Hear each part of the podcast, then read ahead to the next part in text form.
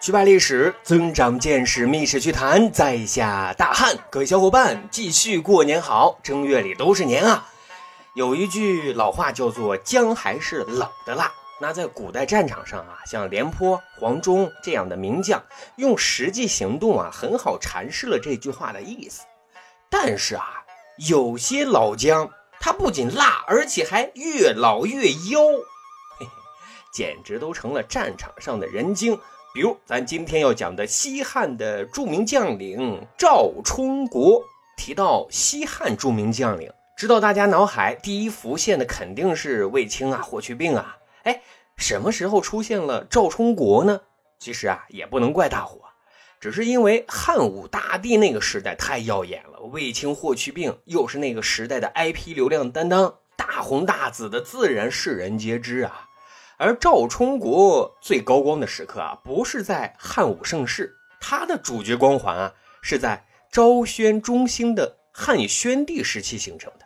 因此啊，赵充国这个主角光环在大 IP 面前虽然显得不是特别的耀眼，但是在历史的功绩方面，赵充国的贡献啊，丝毫是不输给卫青和霍去病的。想当初啊，赵充国刚出道的时候。卫青、霍去病那已经是战神级别的偶像了。虽然赵充国只比霍去病小三岁，比卫青啊小十二岁，可当时啊他还只是万千将士当中那个并不起眼的角色。但是他特善骑射，而且是勇猛干练，又精于研究兵书，所以在这一帮粗线条的汉子当中显得就与众不同了。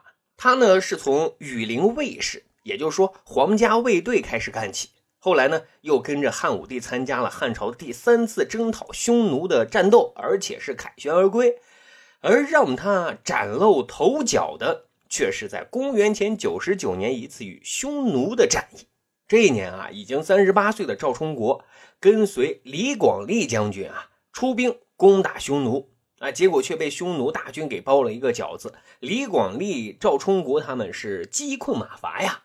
要是再不想办法，那可真就成了饺子馅了。哎，就在这个时候啊，赵充国是主动请缨啊，挑选了百余名精壮将士，组成了敢死队，硬是杀出了一条血路啊，撕开了匈奴的防线。李广利是率军得以突围，可代价是什么？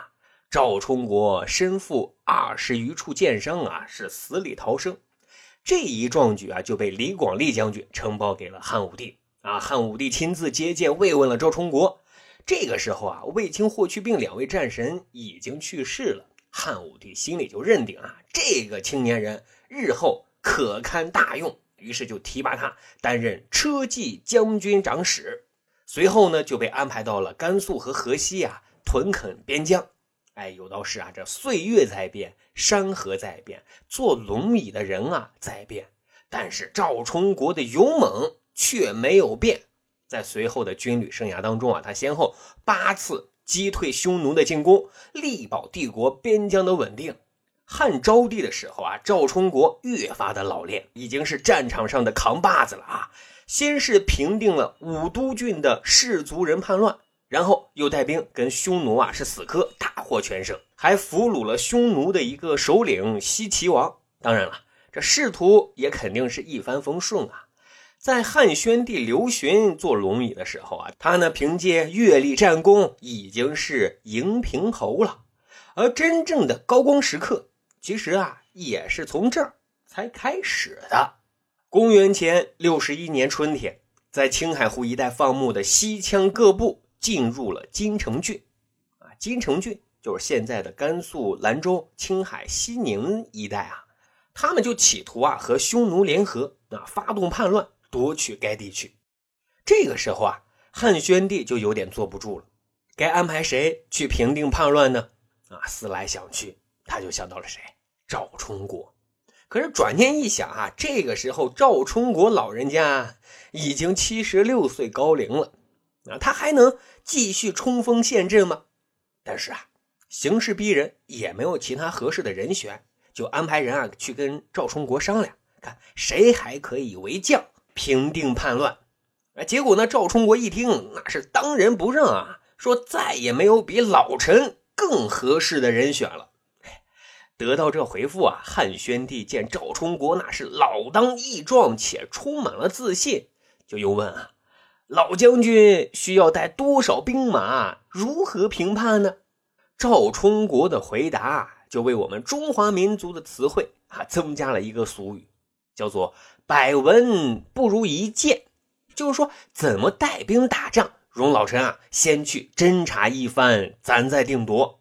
这么多年的战斗经验啊。赵充国是深知，只有知己知彼，才能百战不殆呀。所以，侦察敌情、掌握情报，是他军事行动的先导。随后呢，在制定完备的军事行动之后，赵充国啊是轻松的夺取了金城郡，将西羌人啊就逐出了城外，逼迫他们跑到了一个险山峻谷当中去了。经过打探，赵充国还深知啊。西羌各部落之间其实啊也并不是太团结，挑头闹事的啊就是西羌的仙灵部落。于是呢，越活越精、越拥有大智慧的赵充国，没有选择冲进山林与西羌啊拼个鱼死网破的，而是选择恩威并施，团结一切能团结的力量，打击一切不友好的力量。结果是收到奇效。西羌内部不断有将领啊，就来投降。但这个时候啊，汉宣帝一看，这赵充国围而不攻，这是要做甚呢？又恰好酒泉太守辛武贤就上书了，提出自己愿意配合赵充国大举进攻，一举歼灭叛贼。这个用兵思路很符合宣帝的用兵思路。汉宣帝呢，就把新武贤的上书啊批给赵充国去研究。可是赵充国思前想后，他就认为这个方案不妥。他认为此时不应该赶尽杀绝，因为成本太大了。枪就应该打那出头鸟，找准时机歼灭西羌的先灵首领啊！其他部落自然都会投降的。可是宣帝一听啊，认为你这是开玩笑，因为打仗的本质其实是对一个国家财力的考验啊。这么多的兵马粮草长期供应，再不速战速决，国家都会被拖垮的。于是呢，汉宣帝就直接封辛武贤为破羌将军，封了另外一个大将为强弩将军，一起啊去前线灭叛贼，并且批评赵充国你太保守了，要求他某月某时向叛贼发动总攻。但是啊，经过深思熟虑的赵充国依旧决定。拒绝执行汉宣帝的命令，啊，老将赵充国自然心里明白汉宣帝要求速战速决的意思，不就是担心军费的问题吗？好，那我骑兵啊全部撤走，步兵呢撤走大半，只留一万步兵，在继续对西羌残余势力施加压力之外，我自己啊开垦荒地，自给自足，减少开支，这样啊就可以用最小的代价解决西羌的叛乱问题。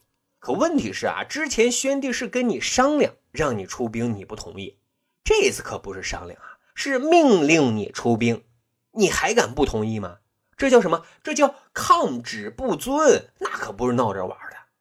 啊，赵充国的儿子和底下的人就劝啊，咱别跟皇上对着干，咱出兵吧。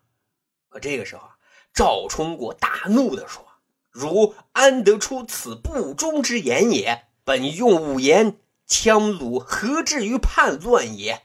正所谓失之毫厘，谬以千里。今若出兵，相持日久，似已足有动摇。虽有智者，无以为继，岂独羌戎一处，为足忧哉？吾故以死守之，明主可为忠焉。这句话的大概意思就是说啊。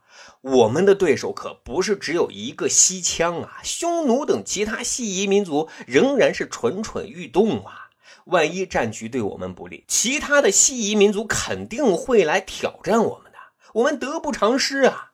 我是相信啊，汉宣帝一定会力挺我的。嘿，这里啊，咱还要特别说一声，就“失之毫厘，谬以千里”这句话，也是赵充国将军啊给咱贡献的。就这样啊。精明且肝胆忠诚的赵充国就上书了，向汉宣帝阐明了自己用屯田的方式啊，缩减开支，继续围而不攻，瓦解西羌的主张和思路。啊，这里咱就必须得夸一夸汉宣帝啊，不愧是明主。他拿到赵充国的上书，虽然说心里还是很不愉快，但是还是认为言之有理的，就又让赵充国啊给他一个具体的时间进度安排。嘿，这一下赵充国的心里就有底了啊，又先后两次上书，系统阐释了自己的主张和安排。他先给汉宣帝吃个定心丸，说啊，西羌的仙灵部落现在只剩下七八千人。山里已经没有多少粮草了，而我军开展屯田运动，粮草丰足，一年之内肯定平定西羌叛乱。接着呢，他又划重点强调啊，屯田对整个帝国在经济、政治、军事等方面的有益之处。最终啊，汉宣帝虽然还是安排破羌将军和强弩将军啊出兵去破敌，但是因为收效甚微啊，因此啊，就彻底同意了赵充国的意见。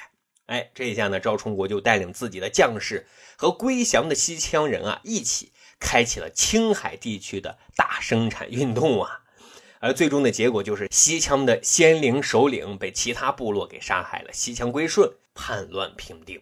公元前六十年，赵充国带着自豪回到了长安啊啊！面对赞誉连连，他心里想的是什么？不是自己越来越厉害。而是越活越知道悲悯人生，越知道孰轻孰重，越知道生命的意义。的确，咱客观的讲，赵充国的围而不攻、屯兵战略，改变了青海地区的交通、农业发展水平。更重要的是什么？此举啊，为安定边疆、为促进民族融合、为国家的长治久安，以及为后世的边疆政策。都产生了非常非常重要和深远的影响啊！因此，一直有一种声音说，赵充国是一位能量被低估的名臣啊！这声音我举双手表示赞同。好，长见识，长谈资，这就是咱今天要讲的密室趣谈。